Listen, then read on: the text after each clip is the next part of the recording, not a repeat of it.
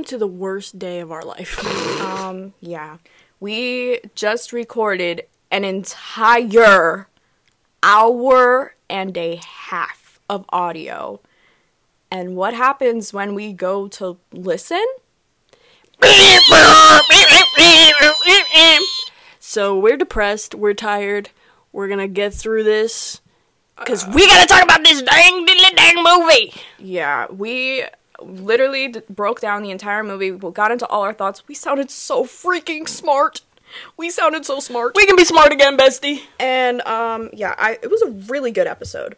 Like we we killed it. We it. slayed. We girl bossed. And then all of a sudden, And now we gotta do it again. we got to do it again. So, you know what? We're just gonna hop right into it.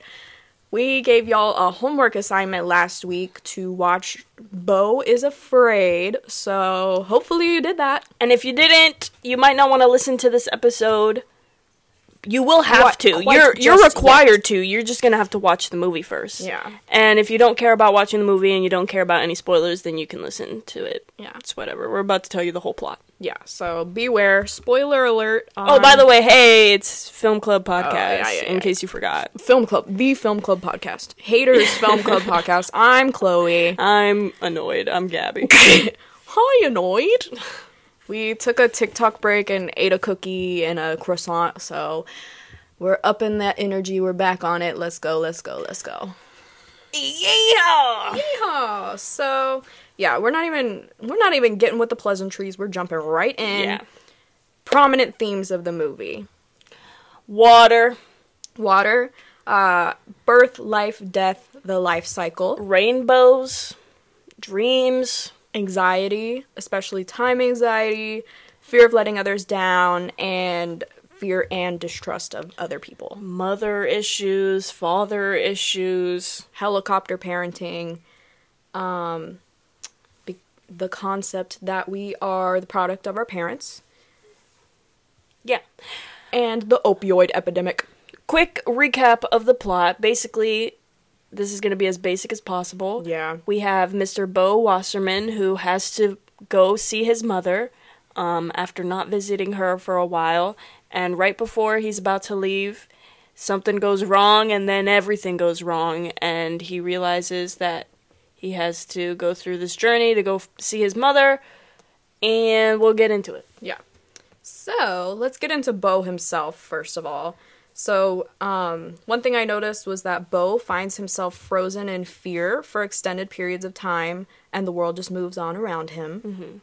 He's a very anxious person. Um, he doesn't allow himself to enjoy, you know, the normal things because everything just. He might get cancer if he eats something wrong, and he. Or somebody might break into his house. yeah, Yeah. so. Um, he's got money insecurity, which is kind of weird because he's like a prodigy son of this woman who's like got this extremely major company. Yeah. He should not have money insecurity. Um, we see his card decline twice, and yeah, he shouldn't be short on cash. Right. We see where he lives is like a very run down apartment complex that's based right next to a whorehouse. And, you know, in comparison, like his mother's house is in this beautiful giant, Giant mansion, mansion. that's in like a suburb somewhere in Wasserton. Washington. Um, big balls. he do got some big balls. He got big balls. he, he said good night and big balls. Good night and big balls. Um, which I said is kind of like a representation of his repression of feelings and not allowing himself to act on his sexual desires. and I kind of found it as like a excuse me, a, a, a take on his like what he might feel of himself, of his masculinity. If he can't fully pleasure himself, does he really feel like a man? Hmm. Is he a man? Are you a man? I don't know. I'm a he. I'm a he. I don't do none of that gay shit. LGBT. my pronouns are proud kiss American. my ass. my my pronouns are gun lover, Oh Jesus follower. Uh, also, Beau never has the power to choose. Like, God, we just got into all of this. Anyways, let's go.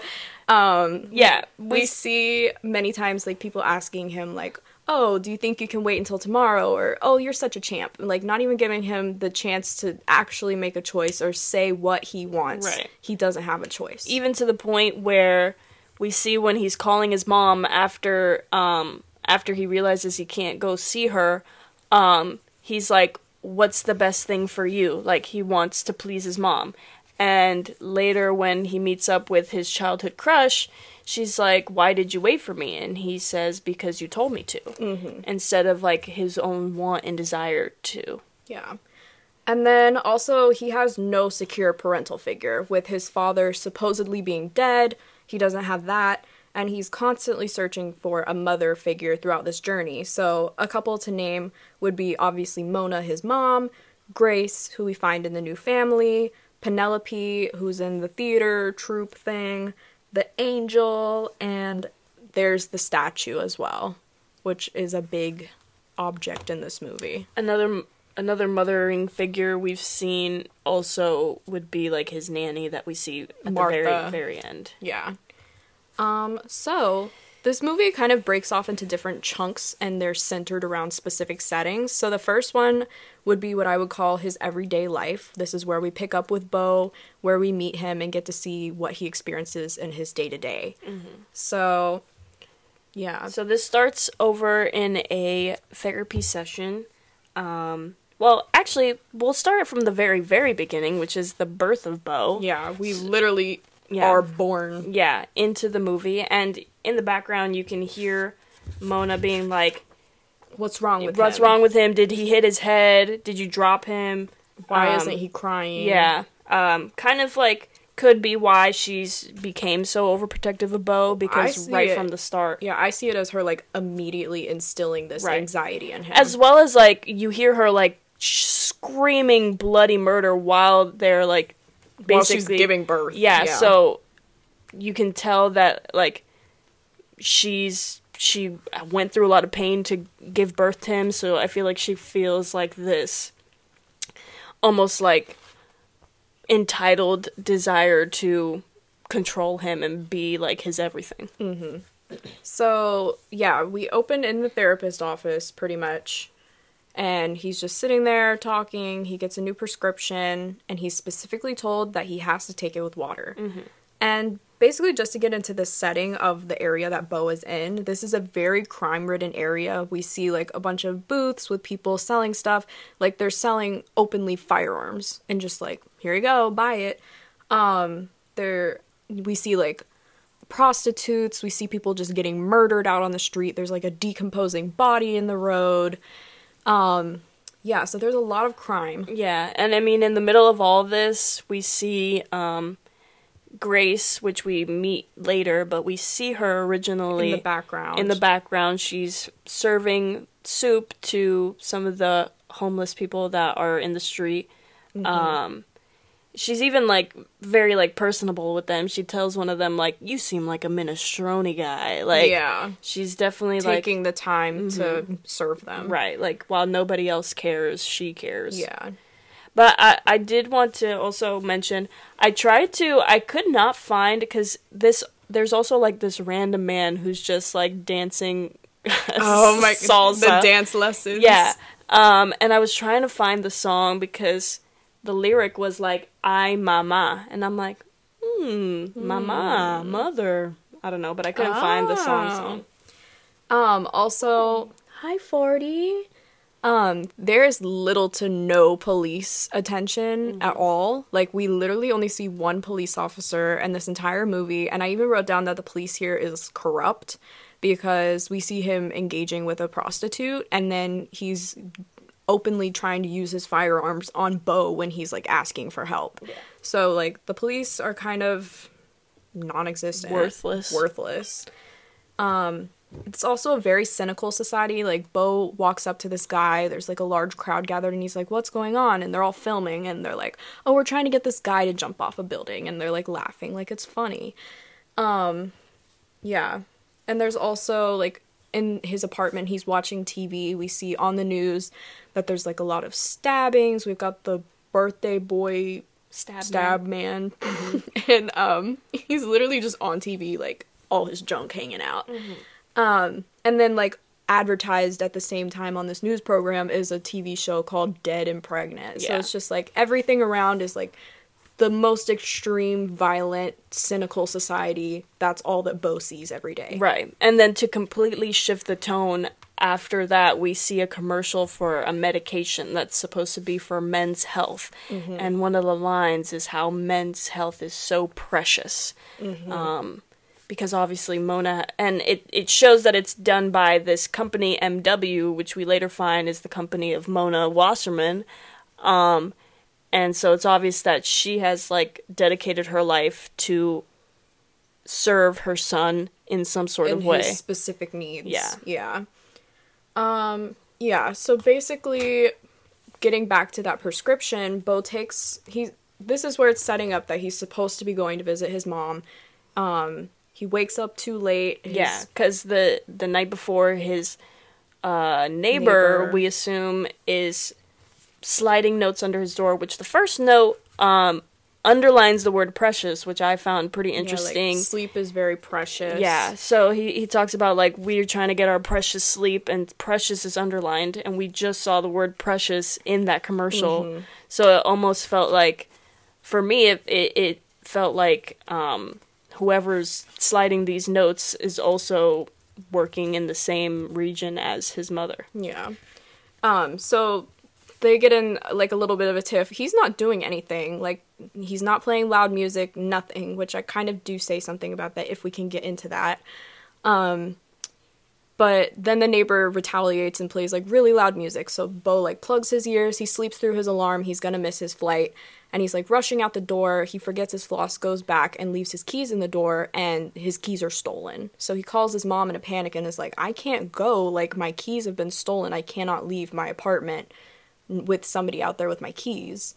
Um so she like obviously is like freaking out and She gets a little this bit. is where we really meet her. Yeah, this is where we see her personality where she's like she's like, "Oh, well, if you don't think you can come then don't." Yeah. Kind of like standoffish, like petty kind of interaction. When it's something that's outside of his hands. yeah. or so we think. Um, so yeah, he takes this medication that's supposed to help his anxiety. I'm assuming he doesn't have any water. The taps are all shut off, Yeah. conveniently shut off. Oh, conveniently shut off. Ooh, okay. Even though we just recorded this, we're still making some connections. so, um, he's like choking. He has to run across the street to get water, but he doesn't have any keys to lock up his apartment. So he leaves a f- old phone book in the door. And as he his card gets declined, so he's trying to pay with cash. And in the middle of this panic, we see literally everybody on the streets just swarm into his apartment, and he's panicking. And um, so when he tries to run after, somebody closes the door, and he is just left outside to observe, and he's freaking out. Yeah, he's watching them starting to raid different apartments, like people Specifically, are his. well his, but there was also like someone was just in their apartment, they're coming into their apartment and then he they see him going into his apartment cuz the door is wide open. Um, and then he climbs on some scaffolding and is Observes. just observing everything that's going on inside his own home and he's Yeah. like just horrified. Yeah, there's like people blowing up stuff in his microwave, having sex, killing each other, wrestling, fighting, like every And the Samba man. yeah, the Samba man doing his thing, just whatever you think of when you think of the dark web, it's probably happening in this house right now. Mm-hmm. So he's like frozen in fear, Yeah. and the night goes on, and in the morning it's all clear. Mm-hmm. And so then we he goes in the apartment and he gets his phone and he tries to call his mom. And this is when we hear from our UPS guy, who is played by Bill Hader. Mm-hmm. Love him. Um, he's like, "Oh, like this is your mom's phone?" And he's like, "I I just came in and there's like a woman here and she's headless and her face is gone." And he's like, "What do you mean? What do you mean?" And so he assumes that his mom has died. Which is kind of funny now that I'm thinking about it because, you know, his whole thing was like, oh yeah, the dogs were going crazy, blah blah blah, the door was open. And while they're explaining this, I'm thinking like she lives in an apartment complex and they can smell it through mm. like the shared floors and shared walls. But she lives in like a single mansion like down a big road. Like there's a whole hill. Like there's no way like anyone passing through would Would've n- would know that there's a dead body in there. Yeah. So, So- UPS guys also planted. Yeah. So he's like kind of panicking. He goes to take a bath, I'm assuming to calm his nerves. Well, before that, Oh. he um this is where we really first see him like freeze in time. Mm-hmm. He had run the bath before he started to call his mom and uh suddenly like time jumps and we see that he's still standing in the same place. The bath has flooded. Mm-hmm. Um we really I, I I wrote this down, but in the therapy session after he gets his new medication, his therapist tells him like call me if your breath changes or if you start to feel warm. Um and this is where I first saw his breathing change when the guy confirmed that his it was his mother whose head was crushed. He like could not inhale properly, like he just started to hyperventilate. And this kind of like made me think you know since he took the medication without water like was intended even though he got some later. Not my mom sending me something from a Pedro Pascal fan account. but since he might have you know taken this medication off of water like how it's intended it could be that the negative side effects were starting to kick in mm-hmm.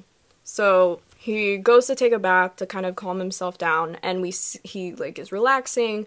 He looks up, and there's a guy like pinned up on the ceiling, I guess trying not to fall, like he was trying to hide. And the guy falls, and they have a scuffle, and Beau is afraid. LOL. Name the movie. And he sprints out of the apartment, butt booty naked, and he immediately gets hit by a car, and it's Grace.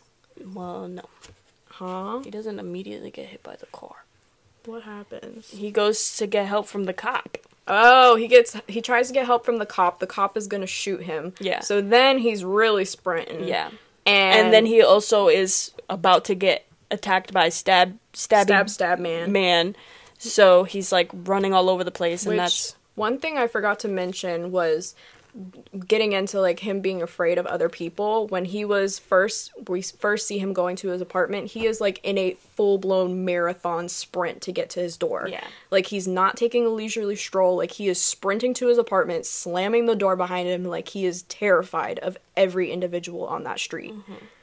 Um so yeah he gets hit by that car. We see some water ripples that effect Yeah, every time he goes to sleep, even when he first went to sleep before his neighbor started pounding on his mm-hmm. door, he there it was very subtle, but the lighting on the wall that was meant to look like, you know, light from outside looked like water ripples. And as soon as he woke up before the note first came in, they disappeared. So every time we see it, every time he's knocked out, falls asleep in some sort of way, we see water. Yeah. And I was kind of, kind of talking to Chloe about it in the previous episode that we just had to record. moment of silence Um, how wa- I feel like water is somehow both a pe- like a a safe space for him, a pe- a safe It's a space pe- for him, or but as well like as a very traumatic, Traumatic. place. Like he he'll try to go to the water to find his safe space, and then it will change on him and traumatize him. Yeah, and for me, the water symbolizes like phases of life, which I can get into a little bit more later. But um, so now we wake up. Beau is in a K-pop poster plastered bedroom, the teen girl bedroom to the max. Yeah, red flag. red flag, as Gabby said. And yeah, so this is a section I like to call Beau's new family. And um so we definitely see like a nuclear kind of family. We see Roger, who is Pumbaa from The Lion King, and he's definitely like a TV dad. He's like, "Sport, let's go get some hot dogs on that grill." Yeah. And then we have Grace, who's seen as like a doting mother. She's like really caring for him, tending to his wounds. And then we see Tony, who is like the jealous, um, teenage bratty sister. Yeah.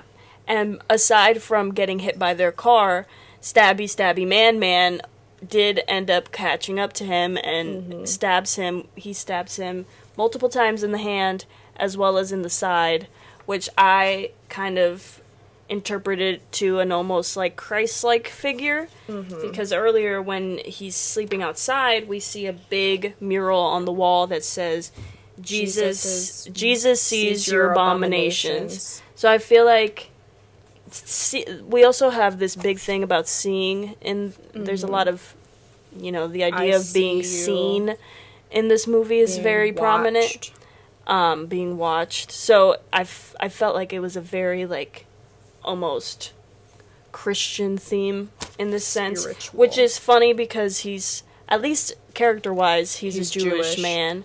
Um, and I mean we don't find this out until slightly after.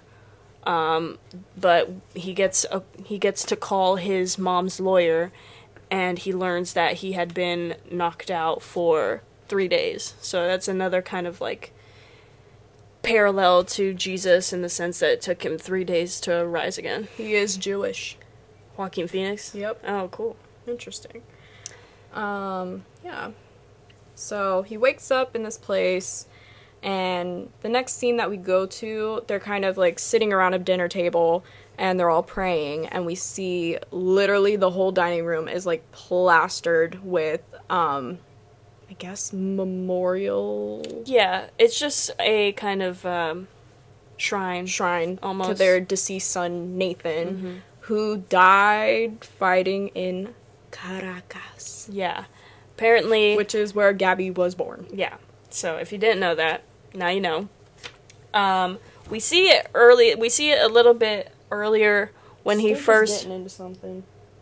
Well, when he first runs to the bodega to find that water, we see um, a newspaper that says uh, "Peace refused in Venezuela," um, and then we later learn that there's a current war, which I guess I guess this is set in America. That um, that the Americans are hel- it definitely is set in America. That the Americans are like helping fight who knows if it's for or against. That's why I think this kind of has a small like theme about socialism in the sense that, you know, Venezuela was is very known for their uh, failed socialist structure. Um, and we see propaganda all over the towns saying defund pigs and things like that. So, yeah. Yeah, but um, so yeah, we're definitely introduced into this, and they're like, "Oh, Nathan was killed in battle," and then we're introduced to Jeeves, who lives out in a van in the backyard, and he wears like a T-shirt with the Venezuelan flag on it, and they're like, "Yeah, they fought in the war together," and basically, uh, for me, it really represented like the PTSD that these soldiers face and mm-hmm. the way that we as a society often neglect veterans. Mm-hmm. And Jeeves is literally just treated like an attack dog. Like they just jam pills down his throat. He's literally living in the backyard and they kind of just like sick him on Beau whenever he fails them mm-hmm. at the end of this section. And the family uses pills to just cope. Like we see Tony literally popping them things like Gabby was saying, Skittles, Tic Tacs, and they're literally just like eating pills all the time. Yeah. Like that's their way that they're gonna fix their problems. Right. Um. Uh, we both wrote this down, but later we see um, Grace is giving Beau a mug with the letter N on it. At the same time, Roger is trying to tell Beau about the fact that he can't take him now. We Well- do learn. The lawyer. Did you already get into that? Yeah. Oh, okay, my bad. Oh. Yeah. well, because I did kind of mention it briefly, but the lawyer is talking about how um, we need to bury the body fast. He says specifically that it's humiliating Yeah. to everyone. because the mother specifically asked to wait until Beau arrived to bury the body.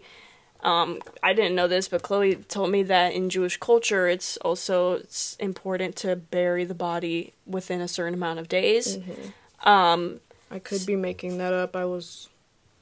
I've never been in the Jewish faith, so. oh, I thought you like researched it. and- No, I just happen to know that. Oh, okay. But um so he's like trying to rush these people to get him home. He can't um he can't fly because he's still healing and his stitches would pop up, pop out. Um, in comparison, why did I say in comparison? Oh, what happens at a Jewish funeral? A traditional Jewish funeral occurs within 24 hours at the time of death. And the lawyer stresses that it's been three days Yeah. since his mother's died. So that's a big part of it. Um, and he's trying to get there as fast as he can.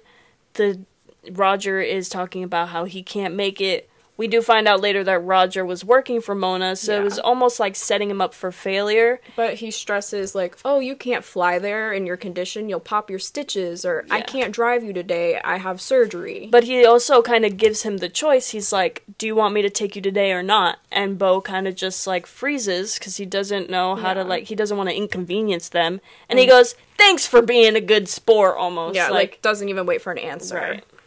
Um, so then we see his interactions with Tony, and um, Tony kind of like screams at him, is like, "Come on, we need to go now!" Like, Yeah. and he's like, "Where are we going?" And she's like, "I'm driving you home."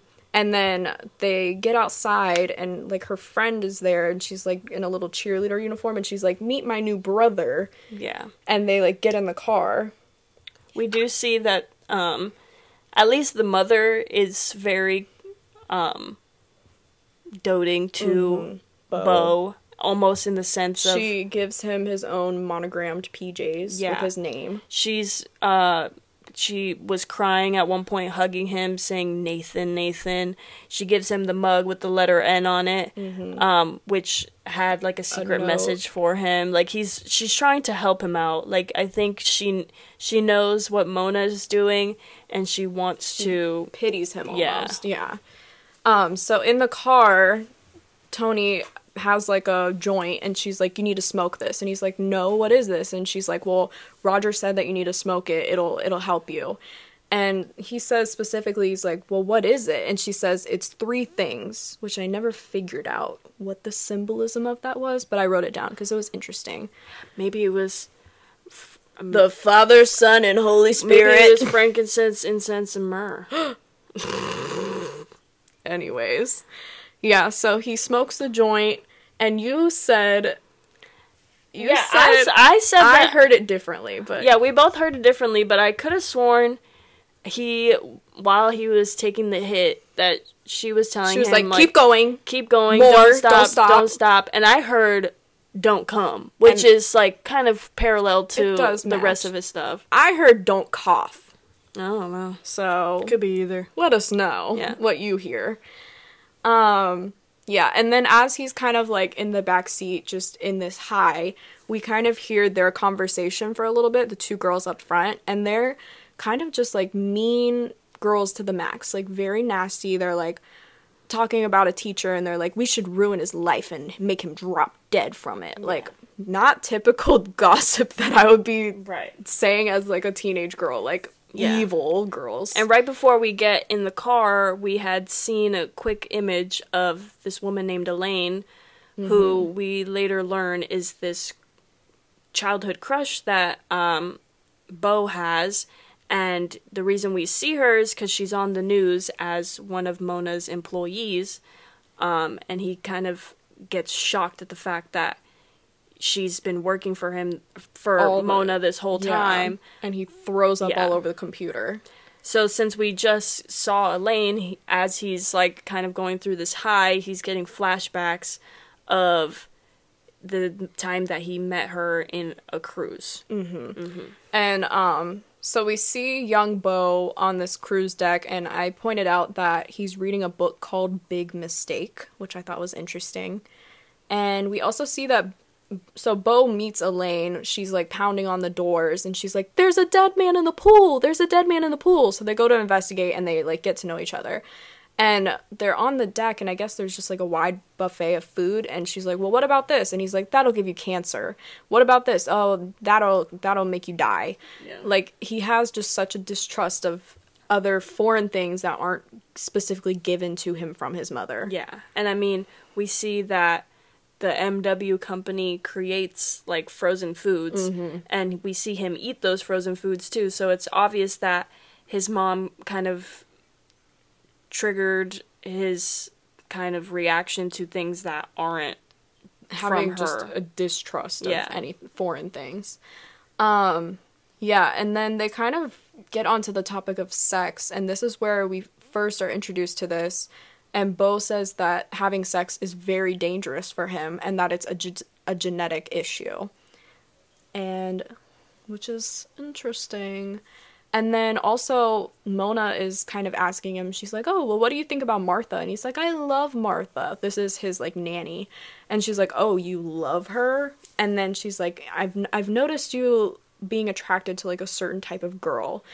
And just kind of very awkward, weird interaction and also her stressing the importance of finding the one. yeah. Yeah. So she's already like got her hand in his love Yeah. life.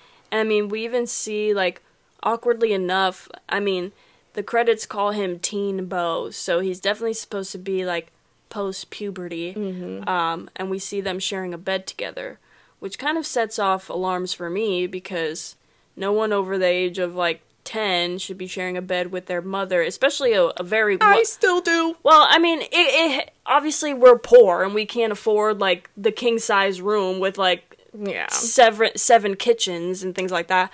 But Mona's very well off, and it it seems it's not only that they're sharing a bed, but they're like cud- cuddling each other to the It- point. It's like a There's- full XL. yeah, there's definitely like you know levels to a relationship between mother and and son, but this was kind of was crossing It was giving creepy, especially with the other layers. it was crossing that border. Yeah. So then, um, kind of getting out of that memory, we hear Toni, she screams. She's like, now! And this was like the trippiest part of the movie because you're like in one moment and then it's like the way they have the audio in the theater, like it was, it felt like it was behind you and it's like alerting you to the present. So he like wakes up and, um, before this, um I think Roger was like, "Oh yeah, we'll take you out as soon as we fire up the grill." And Grace is like, "Because I see you and I love you, um I need you to like I and I know what you're going through. I, I want you to know what's going on." And she's Yeah. like, "You need to look at channel 78." Which I will get into now because I did last time re- we recorded and Gabby made me stop talking. It's not how it went at all. So, anyways, channel 78, when he goes to it, he realizes that it's like a live feed of him. Like, literally, cameras watching him. And what's interesting is when he goes to fast forward in the episode, um, it actually shows clips from the rest of the movie, which I thought was very interesting. So, it's kind of like Mona already had everything planned Yeah. out from the get go, Yeah. no matter what he chose. That or he's somehow stuck in this like life and he's just like replaying Doomed it. to this, Yeah, kind of like a a groundhog day. Mm-hmm. So Grace goes out to help Roger.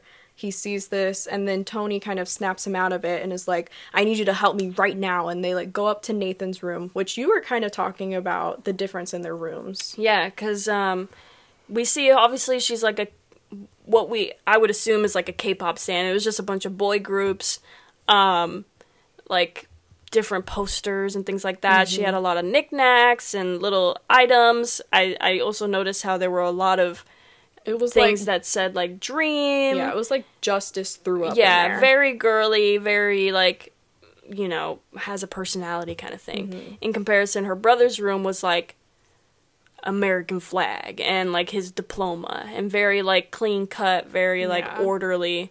Um so that just kind of shows the dichotomy in their Mm-hmm. in their difference. So she like marches him up there, and um, she's got two buckets of paint, and it's a blue, baby blue paint, baby pink paint, which I think kind of could be like something on gender. And she takes the pink paint and like paints Beau's name on the walls, and then she's like, she's like. If you're gonna come in my family and like try to intrude, you should at least try to get fucked up with me. Yeah. And So all this. She wants to like She's like, drink this fucking paint yeah, with me. Which I don't think drinking paint would do nothing. I think it'd be sniffing it that would do. Not to be that girly, but Charlie drinks paint on Always Sunny. help get me out of here. get me out of here.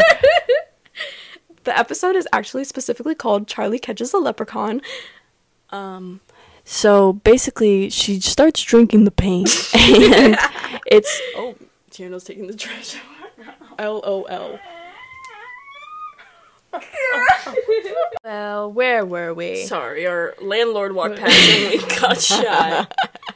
We're recording in front of an open window right Yeah. now. Um, Is this how people people feel when they're like making a TikTok and their neighbor walks past? Or your roommate is home. Yeah. Um, okay, so anyways, Toni drinks the paint and like immediately dies. Yeah. Prop props did did their Drops job. popped off. Yeah. And so, um, Which is funny because she drinks the blue paint too. yeah, she drinks the blue paint and then paints Beau's name in pink. So, gender roles. What is gender? the lips. I'm sorry. Um so yeah, Grace like storms in. She's like she's what did she say? You were the one. For what? You were like, "I see you now." Oh yeah, the mom's like, I see you now. You were trying to replace my son, so she even like recognized like her how she was feeling for him in comparison to her son. Mm-hmm. But something that I don't know if you caught anything of that, like when Toni's like, uh, "We did your test," because even Beau was a yeah, she's Toni says you failed the test. Oh, is that what she said? Specifically, yeah. Which uh, that's what I said. Oh, did you? Yeah. I said that the last time too. She I was like she was like you failed the test. And she doesn't go into specifics, but we'll get into that test later. No. But Do we? um I will. I'll make it happen, y'all. But um so yeah, then uh she comes in, she's like, "Jeeves, tear him apart." Oh, and they keep screaming like he's in the house, and that keeps repeating a couple of times too. It does. So um Jeeves is like I said, basically an attack dog. He just starts running after Beau. Beau like busts through the glass door and he's sprinting, immediately hits a, a branch and knocks himself out. We see water. We do see water. we do see water. Um, so And now we're now we're in the bathtub dream. So we the Now, first wait. When was the first time we Hold see the bathtub? Yeah, maybe. This is when she. This is when.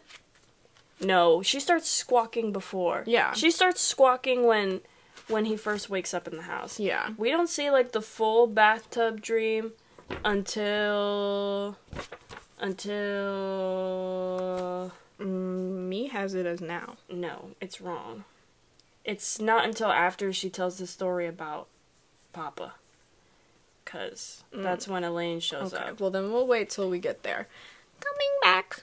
So he wakes up and he's in the woods and he's lost, he's confused, and he sees this um okay, fart. Pregnant he sees little this lady. Heavily pregnant lady. And um again just going on that motherly figure that he's looking for. And so she's basically like, "Oh, come with me, you know, I'll we we will take care of you." And so this is the section I would like to say is the theater kid commune.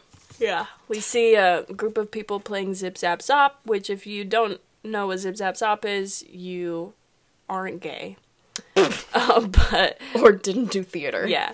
Um, basically, Zip Zap Zop is a game that usually younger theater crowds play, but obviously, like older people will do it for like the nostalgia. It's a way to kind of break the ice, and whoa, Birth control. uh, it's a way to break the ice and kind of warm up and start practicing on being quick on your feet because you have to kind of react quickly. Yeah.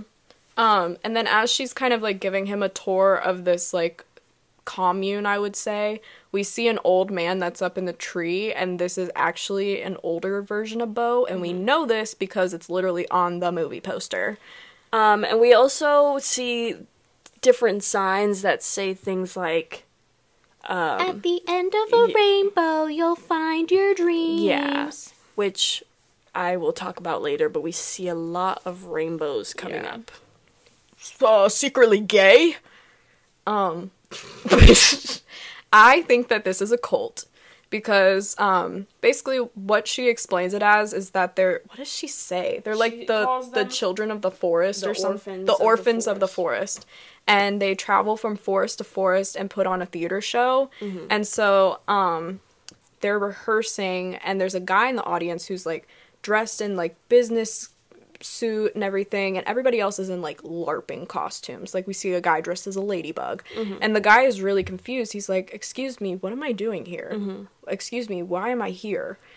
And so it's kind of creepy vibes going on there. But then we see this guy who is cranking this box with like a rainbow on it, and box doesn't do anything as That far we as we can see. see, right? Because suddenly, like everyone in the crowd leans forward towards the stage, like their eyes are They're glued, enthralled. almost like yeah, they're hypnotized in some way to what's going on on the stage. So subliminal messaging. Mm-hmm. What is that one thing where it's like the frequencies that you can like go on YouTube and it's like subliminal messaging you can play to grow three inches taller.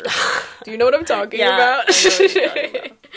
but um yeah, so then this play starts and I guess we should go ahead and point it out now.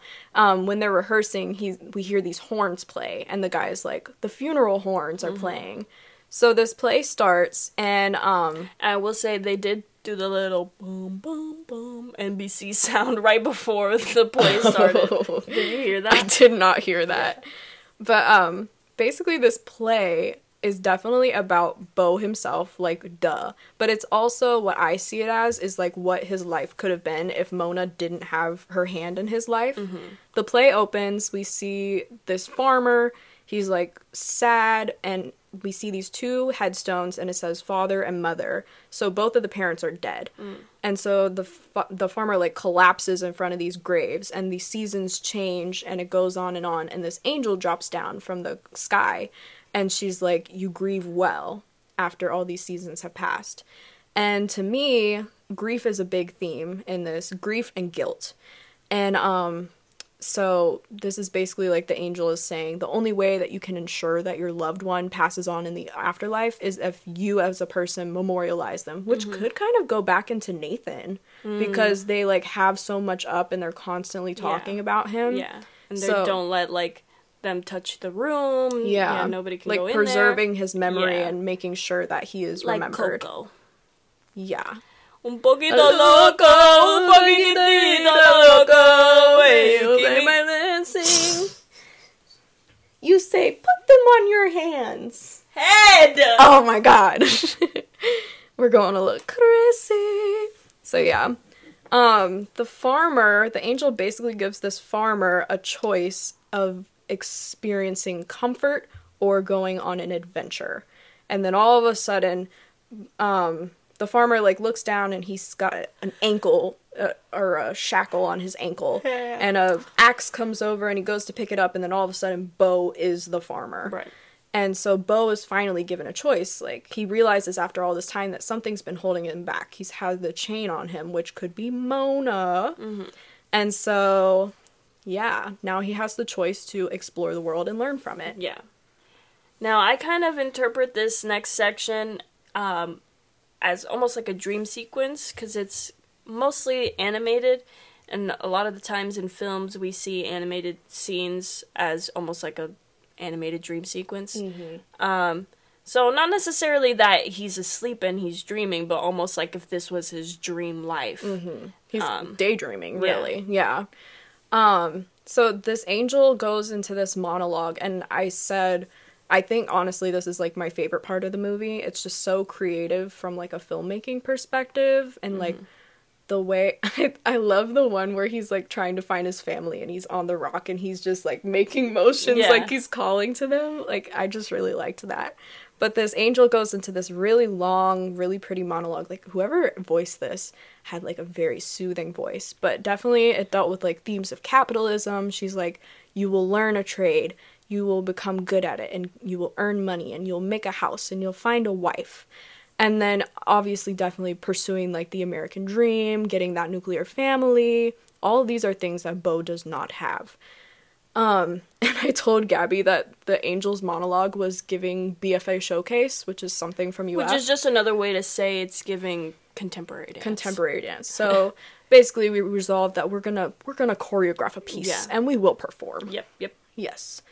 Um so the this woman is like a big figure in there. This is the woman that he meets and he marries. And I think that this mystery woman is intended to um kind of be a vision of his mother because we don't see her face. She's always blurred or she has a mask on, but the woman has red hair and she's wearing a green dress, which are things that we see associated with his mom. Mhm. Um, and I kind of pictured the fact because he he um, gets married. He's he gets her pregnant because they have sex. That's what the angel says. That's what the angel says, and he has three children. Um, she says sometimes she will look like a man. she does say that. Yeah. Um, sometimes I do look like a man, but um, yeah, we see these three children who have the three qualities that Beau had like Does not have. does not have, which is what, I- courage. I I can't remember the specific words used, but from what I would understand is like a spotlight was shined on each single one of them and it was like strength, courage, and ambition, and these are all qualities that Beau does not have. right. And I also so the sons, he's basically separated from them in this big flood, which you want to go into that? Yeah, the idea of um I kind of talked about how water is both his safe space and his trauma, like this beautiful dream that he's having about his life suddenly gets flooded literally Yeah. um by this big wave that separates him and his family. Um and he is landed in a foreign place that he does not know. Yeah, you said it kind of has to do with like immigration. Yeah, I kind of found I, I said a story of immigration question mark because we see him like trying to communicate with people to see if he can get some help and they're just turning him away, they're throwing stones at him. Um, they use him as a scapegoat. Um, they blame him for a plague that makes everybody sick. It's very much kind of like what we see in America where With xenophobia. Yeah, we, immigrants come in needing help, and they just get the blind eye and Mm-hmm. and blamed for lost jobs and things like that. Yeah. So then it kind of circles back. Like Beau just keeps wandering. He doesn't find like a place to settle down after this, and um, he stumbles into this place where he's down to his last dollar, and he chooses instead of spending it on food, he spends it on this play, and he stumbles to the play that we are seeing. And um, all of a sudden, like the three, his three sons are on the stage, and they're like, "Oh my God, you're our dad!" Hold and, on. Oh, You missed a spot. what I miss? Right before he finds them, they um we see Beau is laying on the ground. He's about to give up. Oh, when the angel returns. This time, um, he's in like a forest, and I saw it. Chloe didn't see it, but all the trees in the background had had eyes, on them. They weren't like obvious eyes. Like, You mean it's me peepers and not me noggin? finally you said it right. Every time Chloe tries to quote that, she says it wrong. She's like, You mean it's "You mean me it's me eyeballs and not No, me boo boo brain?" I say, you mean it's me peepers and not me eyes? But I got it right. No. Party's playing with her tail. But yeah, all these trees have eyes, kind of going back to this idea of being seen. And I even made a note of it because in his dream world, all the um, masks have eye holes with no mouth. And in the real world, where the play is, the masks have eyes painted on with a hole for the mouth.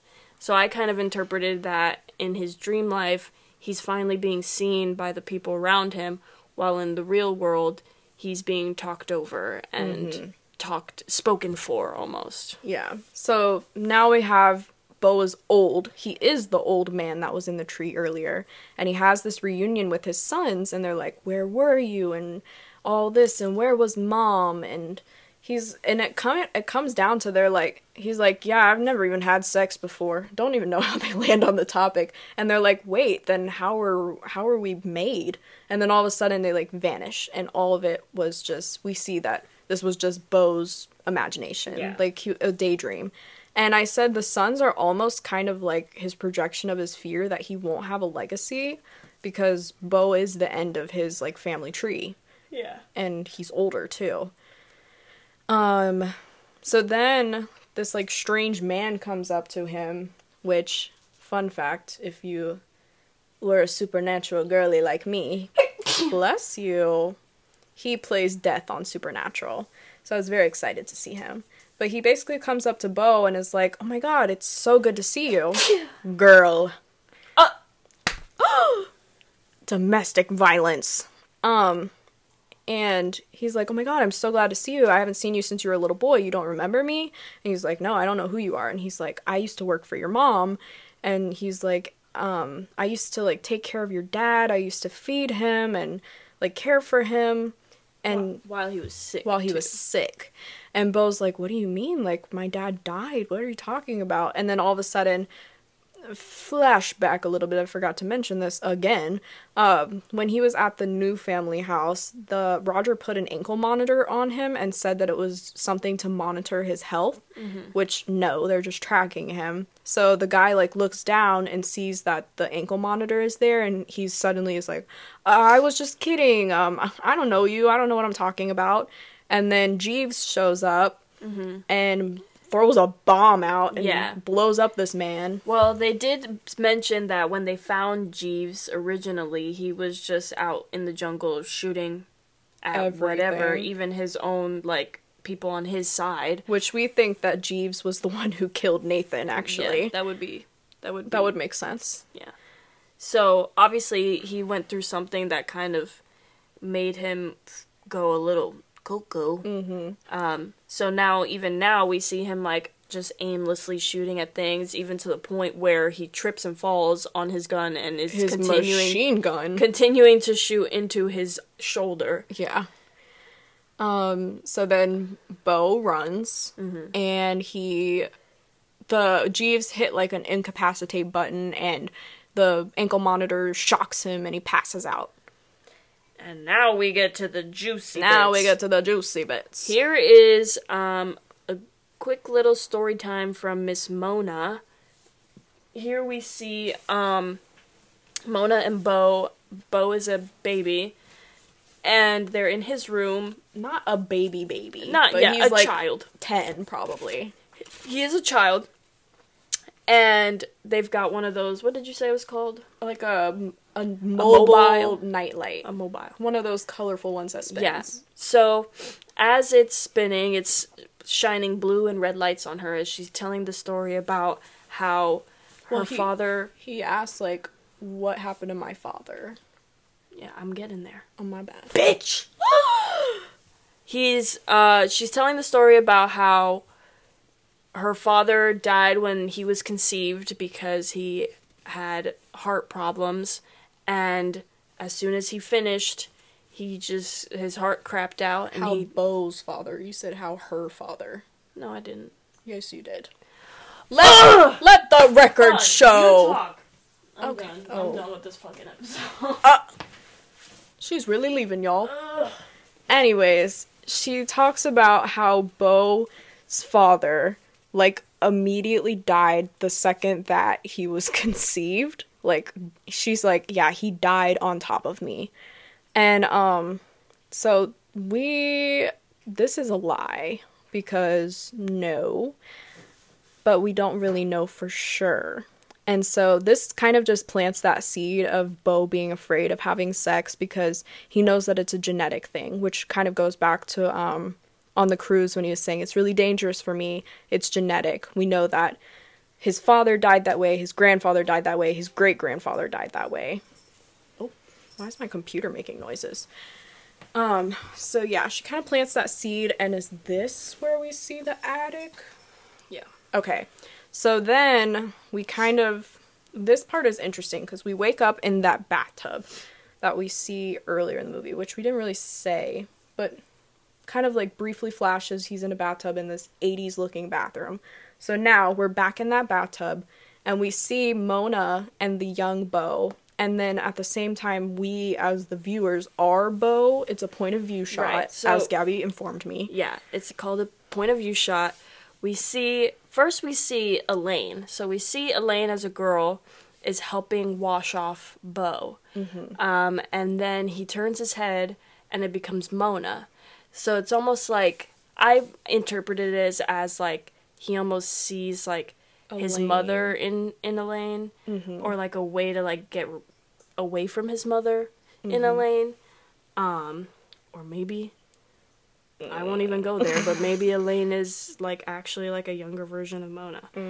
But um at the same time, when when we see Mona, regular Mona, come back in the picture, she is holding other Beau by the arm, and he's She's angry. Yeah, he's struggling with her.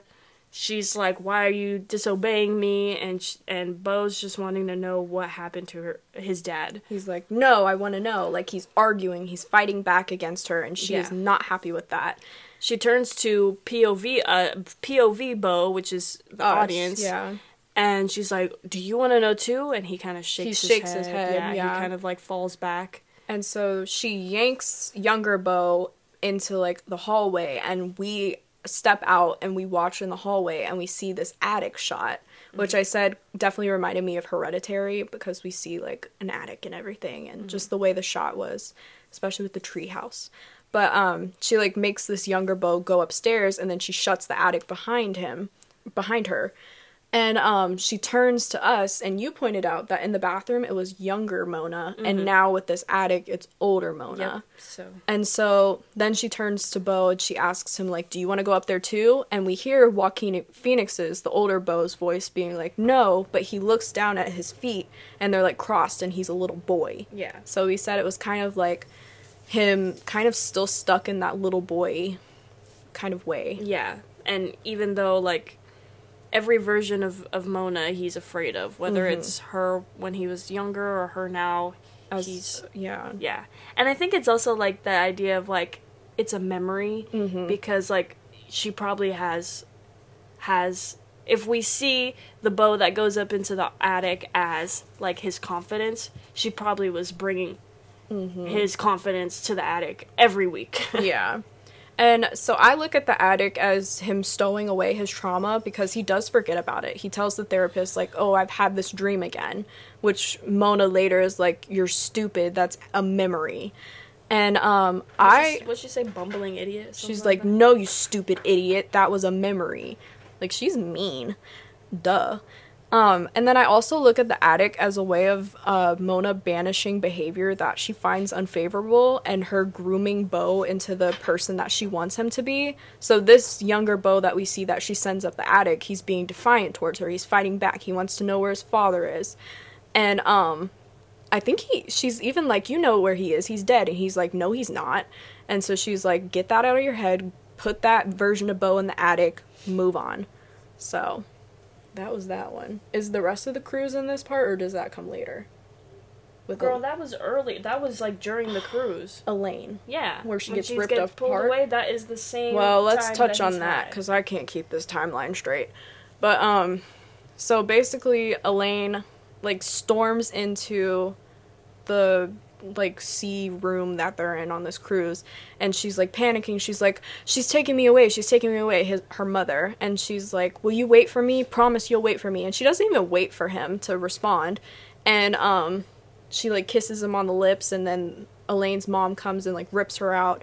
And then Mona's like was she the one? Uh, well first of all she's like who is this bitch? And then she's like well was she the one? Was she the one? And like really panicking about it. So that's that. Now finally we are Beau comes out of the forest he's panicking he hitchhikes and he's taken all the way to Wasserton. Mm-hmm. And he shows up at his mom's house and as we've said a couple times already like it's this massive mansion like very modern architecture. I have to say it's very 80s like Yeah. i follow this instagram account called 80s interiors and it looks like it was pulled directly from that one Yeah, outside outside of the house house. Outside of the house, we see we see Shiva Steves. yeah shiva steve's grub for the grieving i love that So kind of just confirming the the idea of them being a Jewish family family. And um, they're packing up the truck. He's like, "Oh, where's the funeral? Is it still happening?" And the guy's like, "It's over. Yeah, like you missed it. They're playing a video of it though. you you can watch the recap." So he goes in the house, and this is where we this is where we really start to unravel the whole story. What is happening here? We see a bunch of Easter eggs. So we see like Mona's got pictures of her and Beau everywhere, all over her house, and we see um, the history of M and W. She's got like a wall that goes from like 1970 all the way to the present, and we see that she really shaped this company around Beau because from the time he was a baby, we see like baby monitors, and then as he grows older, we see like um, ADHD ADHD medicine. medicine, acne, acne medicine, razors, for Razors. teens, and rehab neighborhoods. Yeah. And So, ooh, rehab, rehab neighborhoods. neighborhoods. I wonder if he had like some sort of mental break. That or like even like a drug issue. I wonder. Oh, wouldn't be surprised. Mm. But also in these ads over the years, Beau is present in every single one of them. Mm-hmm. And an interesting thing that A24 did to advertise for this movie, I think it was they posted it to their Instagram and I signed up for it where you could put your email in for this MW thing and then for like maybe the past 2 months I've been getting advertisements sent to my email and I'm going to definitely post them on the Instagram.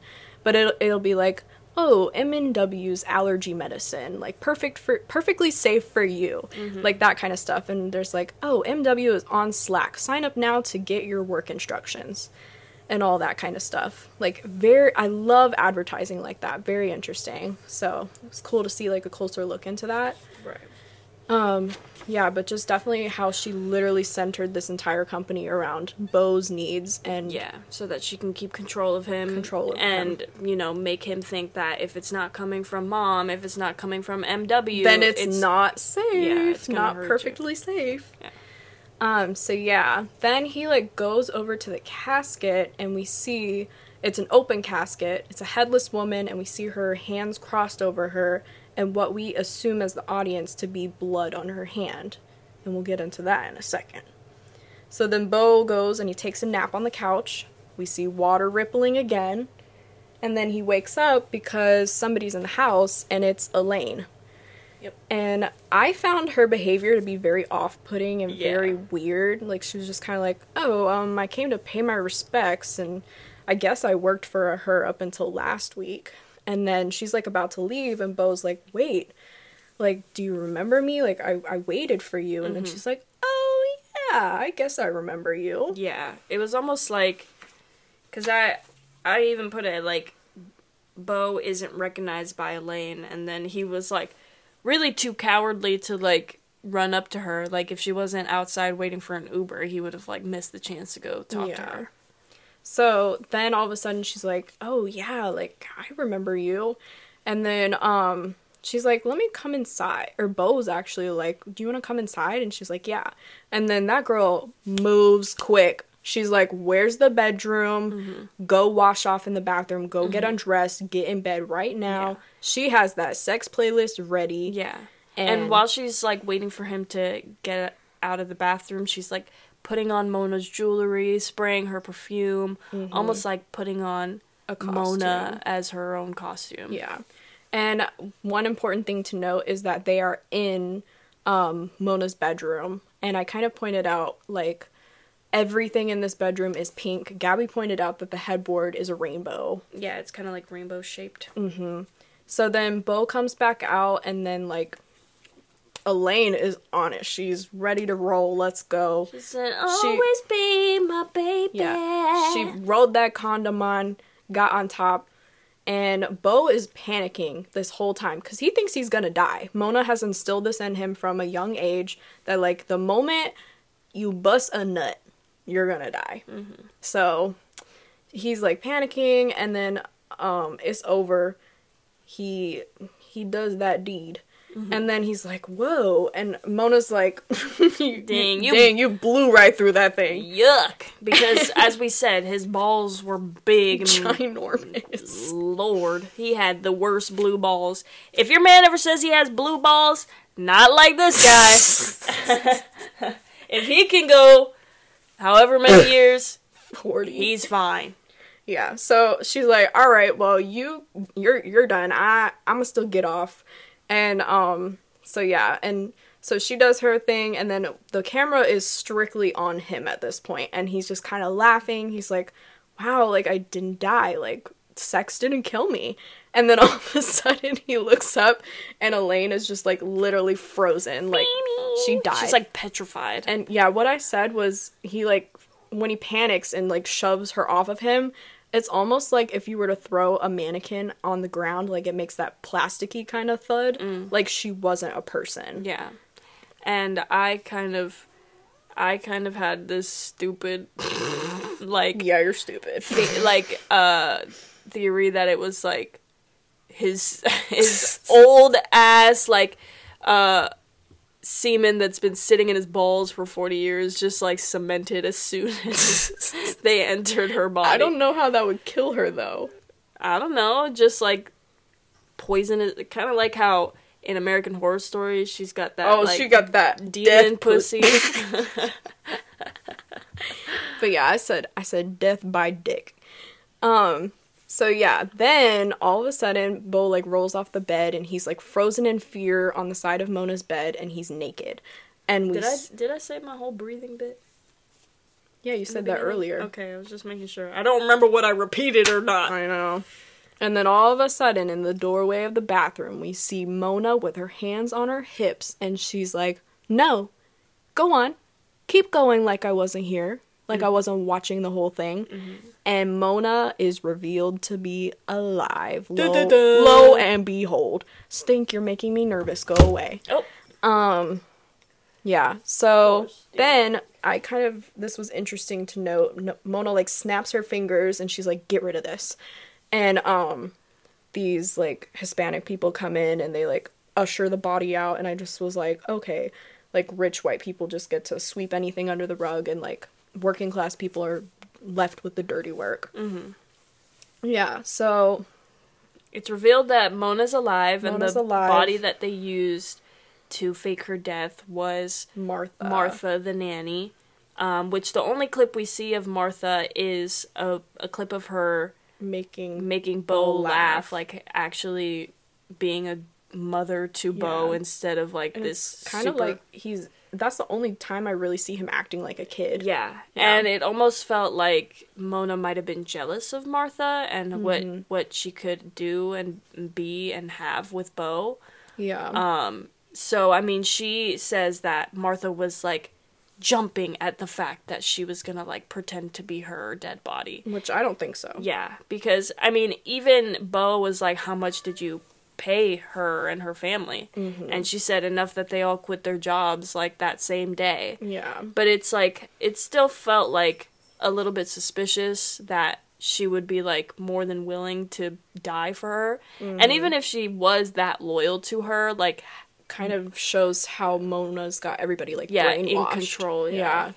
And um going back to like the hands on the body, we see Beau like look at this and he sees her hands and it turns out cuz Mona's like you weren't even concerned about me and he's like I knew you weren't dead. Like I saw the birthmark. Martha had like a big birthmark on her hand.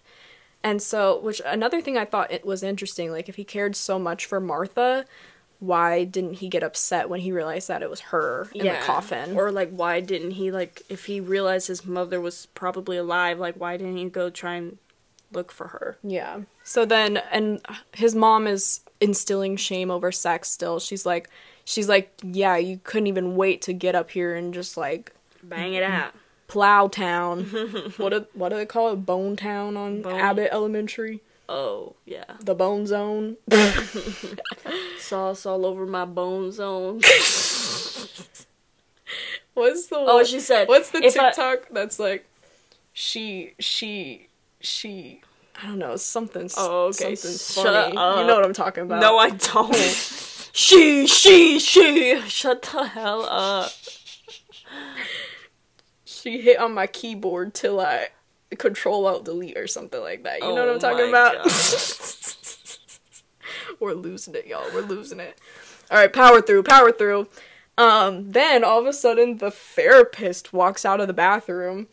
And it's revealed that every single, I think it was 300 sessions, every single session that Beau had with this therapist has been recorded for Mona's listening pleasure. Yeah. Which we, upon our rewatch, Gabby Yeah. noticed. Five minutes in, we were like, "There's a blinking red light. This is being recorded." Yeah. So interesting. Ari Aster, Ari Aster. we know what you're doing. We know you. And so basically all these like past recordings are being played back and we she's like you said something about love. Yeah, because I mean, we were we were Oh, we we learned basically that Mona's mom did not want her. Yeah. She didn't want anything to do with her, didn't show any love towards her, and so we kind of see that as like the motivation for maybe some of Mona's behavior towards Beau. And then when we're hearing back on the audios of these sessions, we hear about how whenever Beau was trying to step out and do his own things, Mona would Get really upset yeah, about it. turn on him. And if she loved him and he didn't love her the same way, she would get upset and she was like, "Oh, I guess I just loved you too much." Ah, blah blah blah. Yeah, You know, being that like that kind of mom. yeah, basically taking any displays of his autonomy as a betrayal to herself. Yeah. Um, so then this is where he's starting to actually like get a little defiant and he's um explaining like I I she won't tell me the truth. I want to know the truth. And he's like sitting there in person as this recording is playing like, "Yeah, I want to know the truth. I want to know the truth." And Mona's like, "All right, you want to know the truth so bad? Go up to the attic."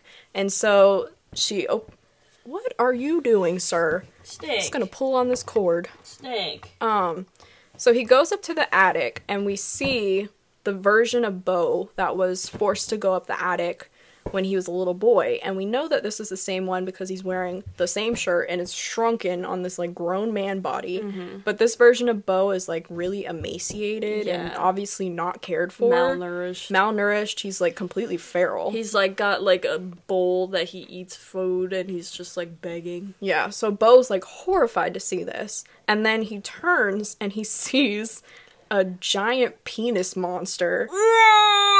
Yeah. we can't like there's no way for us to describe it No. other than a giant, Giant penis, penis monster. Big old balls, big old shaft, Yeah. big old claws. And an angry little face. Mm-hmm. And another interesting detail is that this big giant penis monster actually has its own big set of testicles among the testicles. Yeah. you just have to see it Yeah. to know it. Suddenly Jeeves somehow comes back from the dead. Yeah. We never really saw him die to begin with. Well, I mean, uh, like 10 bullets through your chest will definitely do it. True. Um, but he Yeah. comes in, he's starting to fight the penis monster, stabbing it a whole bunch until he gets stabbed in the head. Mm-hmm. Which, um, going into like the penis monster, I think it's interesting because Mona like has such stigma around Beau having sex that maybe he kind of sees his own genitalia as like a monster or something gruesome. Like he's afraid of sex, really, Right. literally. So I thought that was interesting. I think it's also uh, Mona actually says she's like, "That was your father up there." yeah. Maybe it's a maybe it's a a story about circumcision. Okay. The horrors of circumcision. Your okay. balls okay, become- Veronica. Yeah.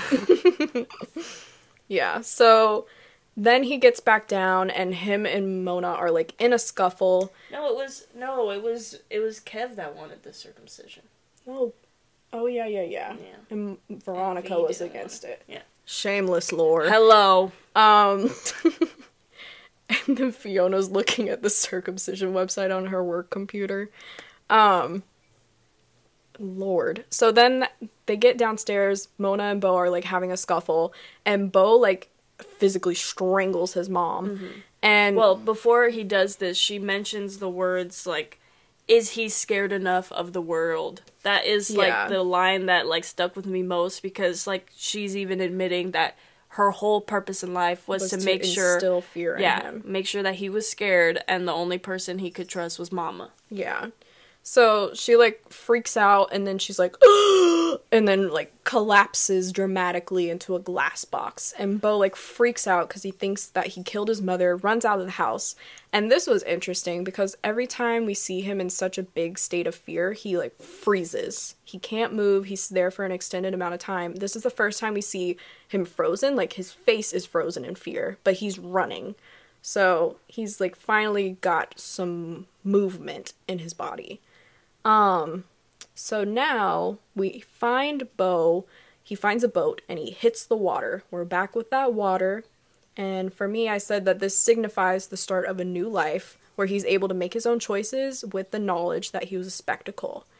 And the guilt hits him instantly, and the gas runs out of his boat. And all of a sudden, you said like the, we see the water and we Yeah. see the stars. Yeah, we see water and we see the stars, and we saw this earlier in one of his like knockout dreams. But we see the water rippling and the stars, and suddenly lights turn on, and these stars become little human heads. arena lights. Yeah. These stars become the little heads. They mm. become the people. So we're in this arena and there's a huge crowd of people just watching you. Going back to that idea of being watched, being seen. Mm-hmm. So even like the stars above you are judging you. Yeah. So basically, he's in like this huge arena courthouse drama situation. And there's this prosecution. It's the attorney that was on the phone with him earlier, and his mother. She's not dead. What a dramatic girl, faking her death twice. Um, and he, the lawyer is just spewing at him and hating him. And this big giant jumbotron is showing all these clips from his life. And so we see that he's been recorded his entire life. And even the point like in his apartment where he thought like calling his mom and telling her the news would be like the first time she's hearing of it and like Yeah. no she's been She watching it this whole time probably planned it out herself. Mm-hmm. Um, so yeah, and then on the other side, we see this defense attorney, and he's got like this big 1 800 defense sign kind of playing on like the accident lawyers that have big Yeah. flashy commercials. But this defense attorney has like a really weak voice, and he's very quiet.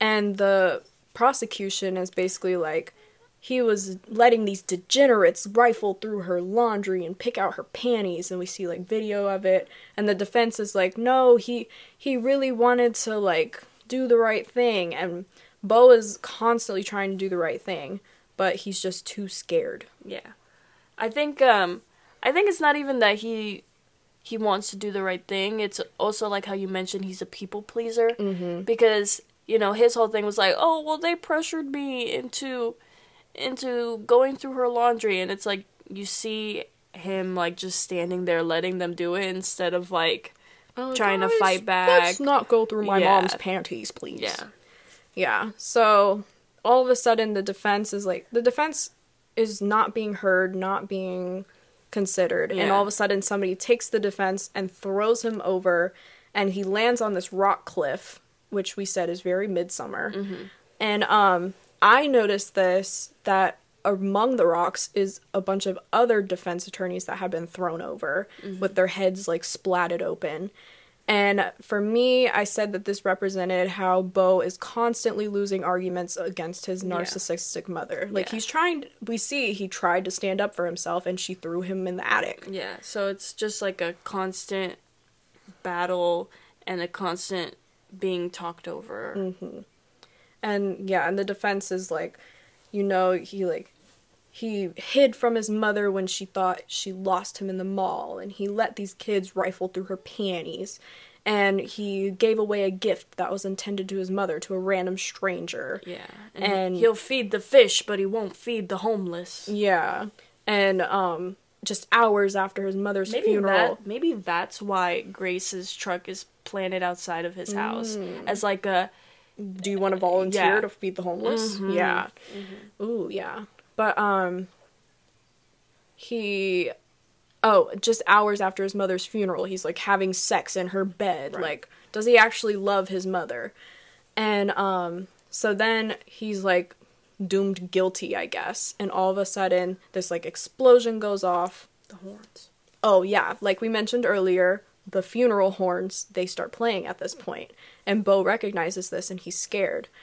And this explosion goes off, and the boat flips, and Beau is trapped under the boat. He's drowning, and this like was probably the most impactful part for me because we see the audience like some of them are sticking around to watch, but some immediately get up and leave the arena, and I just thought it was really interesting because this is when the credits start to roll. And for me, I wrote down that we are all observers of suffering and the suffering of Beau, and yet we do nothing and we leave the arena when we get bored. So, like, it was very interesting because it's like in the movie, these people are getting up and leaving. They don't want to stick around to watch this. And then us in the movie theater are given the choice to sit here through the credits and watch or get up and go on with our day. So it was very impactful. And I told Chloe, I'm like, I hope whoever did sound design gets an Oscar because the way that they make silence sound so loud and so unsettling, mm-hmm. like it just makes your skin crawl as you're sitting there, like hearing nothing but just like the silence. Mm-hmm. Something. Okay, so that's the whole movie. I think we really crammed that in there. Oh, stink. What do you think the test is? Because we didn't get to talk no about this. clue. My theory is that the test is. Okay, we're keeping an eye on the clock. Um, my theory is that the test is like how far he will go to live up to his mother's love. Like, does he actually love his mom? I said, like, is he gonna choose his mother or is he gonna choose himself? Because Mona says that he was born without the mechanism to choose. Yeah. So Yeah. I constantly, time after time, all these trials that he's going through is like, is he gonna show up for his mom? Is he gonna get there in time? How far? How much is he gonna push to be there for his mom? Well, mother? I find it funny because it's like she blames like the idea of not being able to choose on him, like if it wasn't her that like didn't give him a choice, Mm-hmm. and now that he's supposed to have a choice, he can't. He doesn't know how to handle himself. Yeah. And then one thing about Mr. Ari Aster is he loves to sprinkle in hints to what the overall story is throughout the movie. So I took note of a lot. And I'm so excited because I actually get to get into these. So I'm to Hurry it up. throw through these. So obviously, Beau is constantly being watched. We see the security cameras in the therapist office. Um, in the car with the joint, the girls are recording him, and they know who he is. Yeah. because she's like, "Isn't that?" And Toni cuts her off. Um, channel seventy eight, we see he's being recorded. We've got the ankle monitor keeping track of where he is. You said the eyeballs and the trees. Um, when yeah, we said that one. There's a picture of Beau as a baby when he's sitting in the bathtub and he's with his mom, and she has like a claw like grip on his head. Like it's not a very lovingly mother grip. And the only single picture of his father is like a blurry picture where you can't even see his face. I didn't even see that picture. that that was like the only picture. um, when we're interacting with the only police officer in the movie, there's a sign behind him. I couldn't read all of it, but one section I could see was um, it said "Betray your mother, live free," and then oh, one thing that was interesting. So there was a quilt in his apartment that he had that had like a moose and a bear. It looked like something you'd find in a log cabin. When he goes to Grace and Roger's house, the time he wakes up from when he's frozen in that corner, it's his quilt on him. I did not recognize that. Um, yeah, channel 78. Oh, yeah, so then Mona has a bunch of framed photos of him and her from when he was like younger.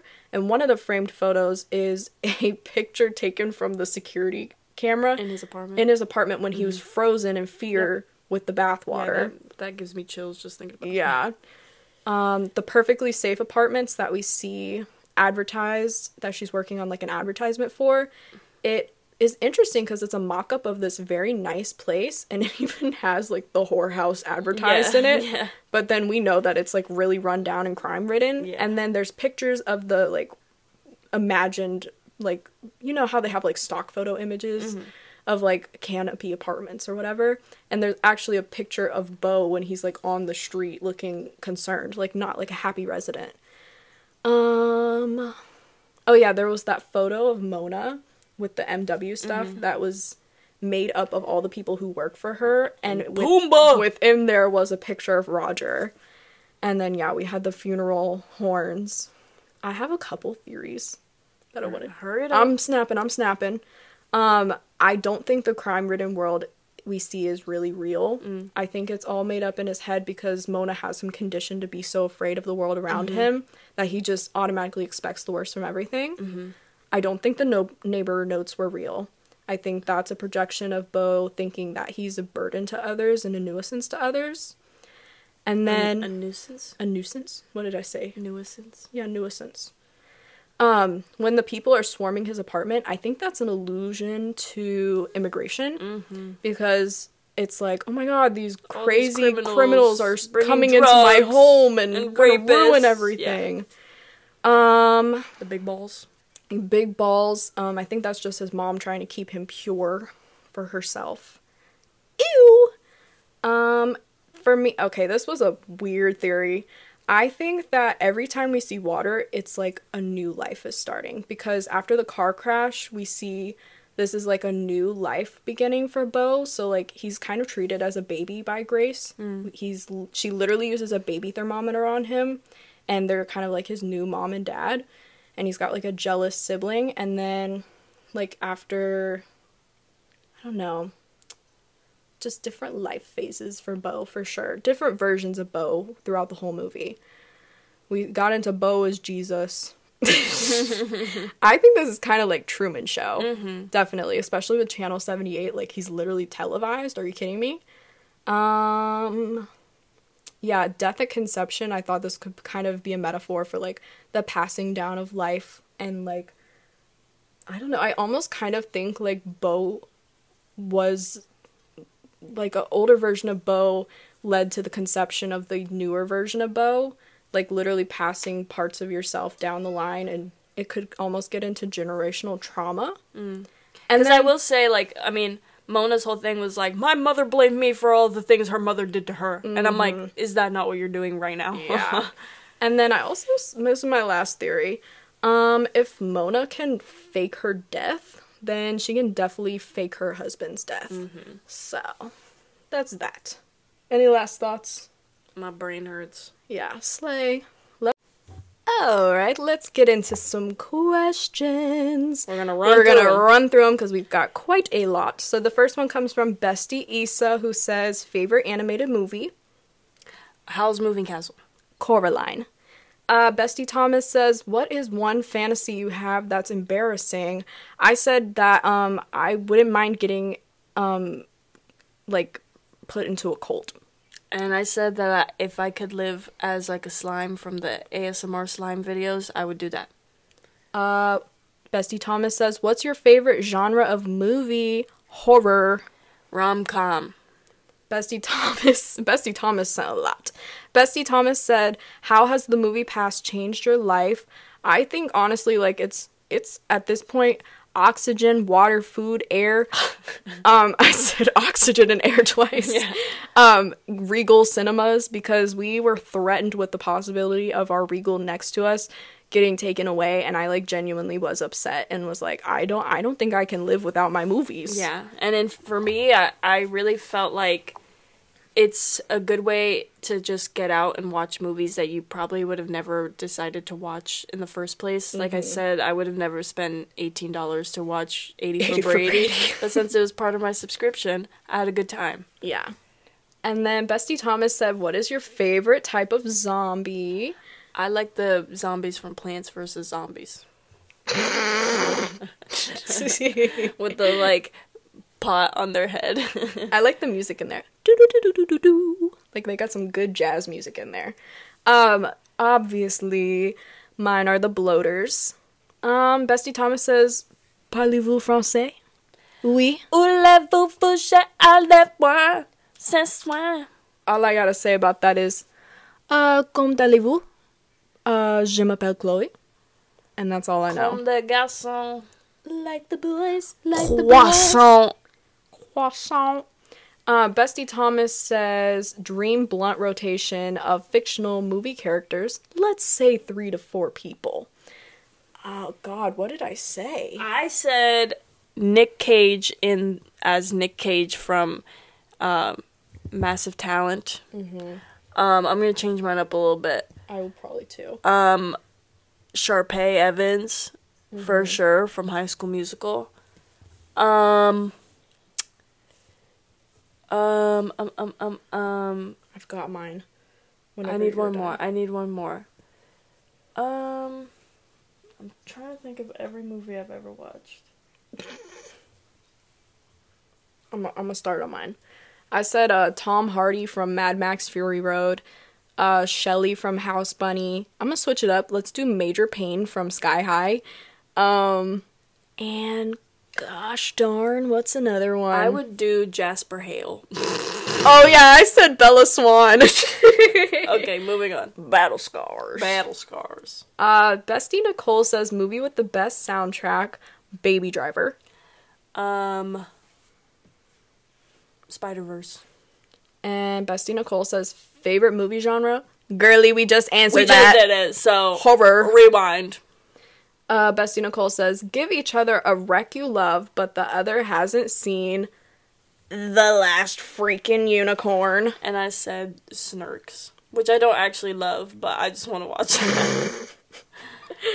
Uh, Bestie Nicole said, "What's your favorite guilty pleasure movie?" I said, "I have no shame in the game. Everybody knows my favorite movie is Gremlins, so she just has bad taste. I I don't have any shame." I said I'm kind of an Adam Sandler girly when it comes to like throwing on some crap just to have Okay, his but background Adam noise. Sandler popped off on Fifty First Dates. Um, yeah, That movie makes me cry. and in Spanglish too, I never saw that. and in uh, Blended. Blended. Never saw that, but I knew you were gonna say that. Um, and then lastly, Bestie Nicole says, pick your favorite music album right now and come up with a movie idea using it as a soundtrack. And I said Crash by Charli XCX. I thought that would make a really interesting, like super gory, super intense, crazy horror movie. I was like, I'm about to crash, I'm about to crash, and then you like chop someone's head off. and I said SOS by SZA. I would make her like a a secret agent, kind of like Atomic Blonde, but without the queer baiting. to you. Do it to you. That's what I gotta say. All right, Bestie, what have we been watching lately? Uh, Beau is afraid. Um, Top Gun Maverick, which Chloe liked it. I did really like it. Um, uh, I was only there for Miles Teller because yeah, I, I told Gabby the military propaganda got me. Uh, I immediately went and signed up for the Air Force. What is it, the Navy? we also watched Game Night with um J- Jason. No. What is that man's name? Jason Bateman. Yeah. Um, and then we watched Dude, Where's My Car in honor of last week's episode. And Chloe watched more than me, so Yeah, I watched. Uh, I finished Better Call Saul, I watched. and I watched the scene where he's like, Walter, Walter White couldn't have done it without me. Uh, I watched Evil Dead Rise, which I said was just like, okay, girl. Um, it was, I really liked it. It was just kind of crazy, gory, and I really, that's probably like my biggest dream in life right now is to just be like a super crazy, nasty, gross, possessed devil lady, just having such a fun time because the lady who plays like the mom is literally like a supermodel and she's posting all these behind the scenes and you can just tell that she had such a fun time in this role. And then I also told Gabby like my favorite thing, like my favorite vocal stem right now is Mommy's with the maggots now. I love it so much. Yeah, I saw Top Gun, rewatched Dude Where's My Car, watched Vox Lux, which was very interesting. I don't want to say anything about it. I think it's best if you go in blind. But um the first half is done. Yo, Farty blew up that toilet. again. Anyways, lord. um the first like third of this movie is so good and then just like it kind of is eh. But Natalie Portman really does her thing. I love her. I love her. I love her. And it was interesting to see this character as like something I've never seen Natalie Portman do before. And then I watched Gossip with James Marsden, and that was a movie. It was a movie indeed. Then I rewatched Twilight Zone the movie. It's because of that gremlin. I almost killed Chloe. and then we rewatched Beau is Afraid. Um, we are finally in season five of Shameless, and I asked Gabby, and she gave me a lame answer, so maybe she'll give me a cooler answer this time. What's the craziest thing, the most shocking thing that has happened on Shameless thus far? Um, the fact that If you Walter White couldn't have Stop, done I'm without me. oh, you're so stupid. Um, I think it's uh, I I was on Team Sheila, and now I'm not so much on Team Sheila right now. I think that's the worst part is that they made me turn against my girl Sheila. Who, who's your favorite right now? Carl. Oh my god. Carl, he's so stupid. like not like stupid like he needs to stop. Like stupid the boy has zero brain cells. Yeah. He's stupid. All right, Bestie, give me some songs. Okay. Oh, um, I didn't I didn't get to say. Shut Hush. Tierno's gonna take out the trash again. um, I'm also watching that 70s show, still on that grind. I care, so I'm gonna beat you up. Give me some songs. Um, if you don't know, now you know. We are going to the All Things Go festival in So, September. Come say hello. Yeah, um, and we decided I we both have been just kind of listening to some of those artists, especially I the made us a specialized She did. playlist called All Things Go Study Guide. yeah. So I've been listening to some of those, and some of my favorites have been Wolves by Jensen McRae, uh, Alrighty Aphrodite by Peach Pit. Um, Letter to an Old Poet by boygenius. Good lord, if I hear this in person, I'm gonna cry my no, balls we out. were you were playing Ethel Cain last night, Oh, and yeah. like I don't know what song it was, but it said something, and like I like almost teared up Yeah. a little bit. Like I was like, oh my god. And then Flight Risk by Tommy Lefroy. Or Lefroy. I don't know. Yeah, Lefruity. Yeah. We are all La Fruity. Which uh, can we get into that real fast? One time I said s- Hurry up. I said something, and my mom said, "You are a fruit." Uh, Uh, jail. homophobic. But anyways, mine are gonna be peppers, and then I told the story. I'm gonna tell it again, so suck it up, Gabby. But um, I was listening to Taco Truck X VB, and I was on the bus. It's like early in the morning. I'm like dead. I'm tired, and then she's like saying her thing. She's like, "That's why they call me Lanita." She's so funny for that. But then all of a sudden, I hear this something that sounds so familiar, and it was like I told Gabby it was like when the Marines hear like a tin hut, they like stand at salute. Girl, I stood at salute immediately. I said, oh, and she started. It was like Venice Bitch the reprise, but she pulled it from like two albums ago. I was like, what is this doing on here? Not even two albums ago. That was three albums ago, and um, that is such a good song. So there's that one. Let's do Crimson and Clover by Joan Jett and the Blackhearts. Dogtooth by Tyler the Creator and Dance Now by Joey Valence and Brae.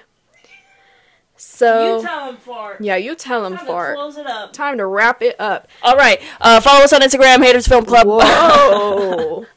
Be sure to follow along with Pod Pod at Haters Film Club, where you can see the behind the scenes of us actually wanting to die tonight. Yeah. When Um, we realize Follow me on Instagram and Letterboxd at CurlyFemme.